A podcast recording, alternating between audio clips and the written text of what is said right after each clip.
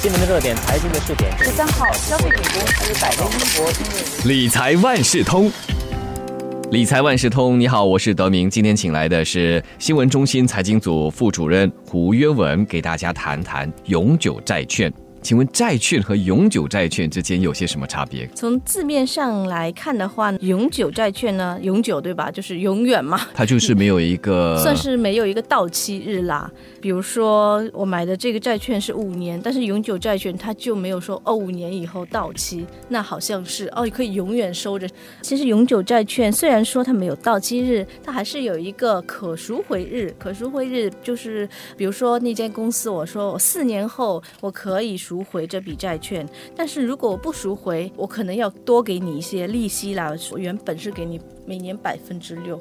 四年之后，如果不赎回，它会变成百分之八。这可赎回日期是由谁定？公司企业吗？公司企业自己发行的时候定。嗯，一般来看的话，在市面上所有的这个呃零售永久债券，可赎回日一般是多长？可能四五年这样也是有。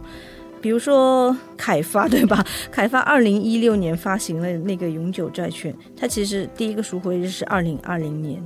当然，这个债券现在是面临了重组的风险了，所以二零二零年会不会赎回这个问题比较大了。那么可赎回日期到了之后，我作为投资者，我什么都不想做的话，可以吗？到了可赎回日是公司决定的，他要赎回，那你就被收回去了；他不赎回，那你就拿更高的票息。那么到了可赎回日期之后，又会有什么样子的情况出现？除了赎回之外，如果他选择不赎回，他当初的那个条款会说，哦，那我应该是每年把那个利率增加到多少多少。但因为企业当然都是希望我我还的利率越低越好，对吧？所以基本上他有能力的话，他到时候一定会赎回的。理财万事通。我们都知道，一般这永久证券它的收益率是比较高的，当然相对来说风险也跟着大。一般来说确实是比较高，因为它时间很久嘛，就不知道到什么时候才会把这个本金拿回来，所以呢，一般那公司就会给比较高的利率。而且哈，其实它和债券相比，它还有一个不同点，就是说公司我有权。延迟付你票息，比如说我原本每年要还两次，可是他可以说我今年到了这个半年哈，我先不还你，这不是违约呢？如果债券发生这样的情况，那就马上是违约了。但这个是不是违约？所以你也没有办法，那你就只能等着他发下一次的票息，或者是所谓利息。听起来投资者在这方面似乎蛮被动的。因为这个产品挺特别，它不是纯粹是债券，它也不是股票，它是债券和股票的所谓混合体啊。那么它的吸引力和这个债券和这个股票。之间又有些什么差别呢？就因为它的利率回报率更高，可能比较高一些。对，但是如果你是那种，就是说我到了四年或者五年，我希望能把这笔钱拿回来的人呢，那可能这个就不太适合你了。因为到时候虽然你可以在市场上卖，那你卖的价格也会有一些变化了。如果公司的表现呃不是特别好，它价格可能会跌。说到这风险哈，永久证券是否也面对公司清盘后可能什么都拿不回的情况？这个确实是没有错。那因为永久证券，它在比如说一个公司清盘倒闭的时候，大家拿钱是有先后顺序的哈。排在前面的当然是那些银行啦，有抵押债务的债主。那接下来就是无抵押债务的债主，就是债券。那债券之后呢，才是永久证券，下面才是股票。理财万事通。我们说永久债券呢，买了之后就等着赎回日的到来，到时再来拿回你的利息，还有这本金。如果一切都顺利的话，但是呢，是不是买了永久债券就完全不管它，就让它压在这个床底下，直到这个赎回日为止呢？其实我相信有一些投资者确实是这么做的，对吧？那其实这个非常的不应该啦，因为一间公司的经营情况啊，呃，它的那个市场本身都会有变化，那它是不是？还是如你当初投资的时候，他的情况那么好呢？没有人可以打包票。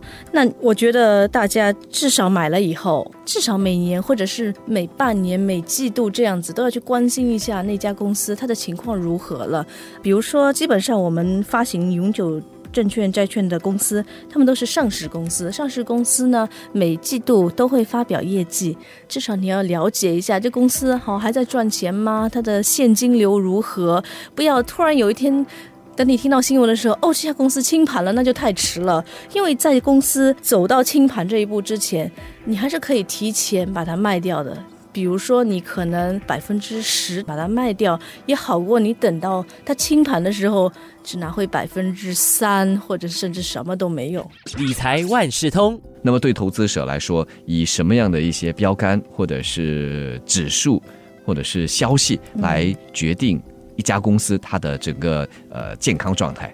其实就有一点像投资分析股票的那个基本功了吧。第一，当然我们就看这个公司它赚钱嘛，但是光赚钱是不够的。其实公司亏钱它还不会倒，公司没有现金流它就要倒了，它的现金周转不过来了。那你也要关注它的业绩报告。他所谓的现金流报告 （cash flow statement） 里面，它的现金流是正的嘛？正数就是它有钱进来，而不是每每个季度、每年都是钱在往外跑。这这样总有一天它的现金会用光的。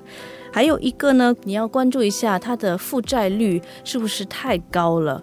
这个没有一个定论啦，因为公司所处的行业都不一样。那怎么比较呢？你可以跟同行的其他公司比较。还有一个办法就是看，尽量去找一些分析师的报告啊。如果是挂牌公司的话，多少会有一些分析师来写他的报告。那如果连分析师都不要分析这只股票，那你就想这是为什么哈，对不对？是不是应该考虑是不是还要继续投资了？理财万事通每期提供你最需要知道的理财与财经知识。如果你想了解更多，可以到早报的 SG 搜索联合早报财经专栏理财简囊。我是九六三好 FM 的德明，我们下期再见。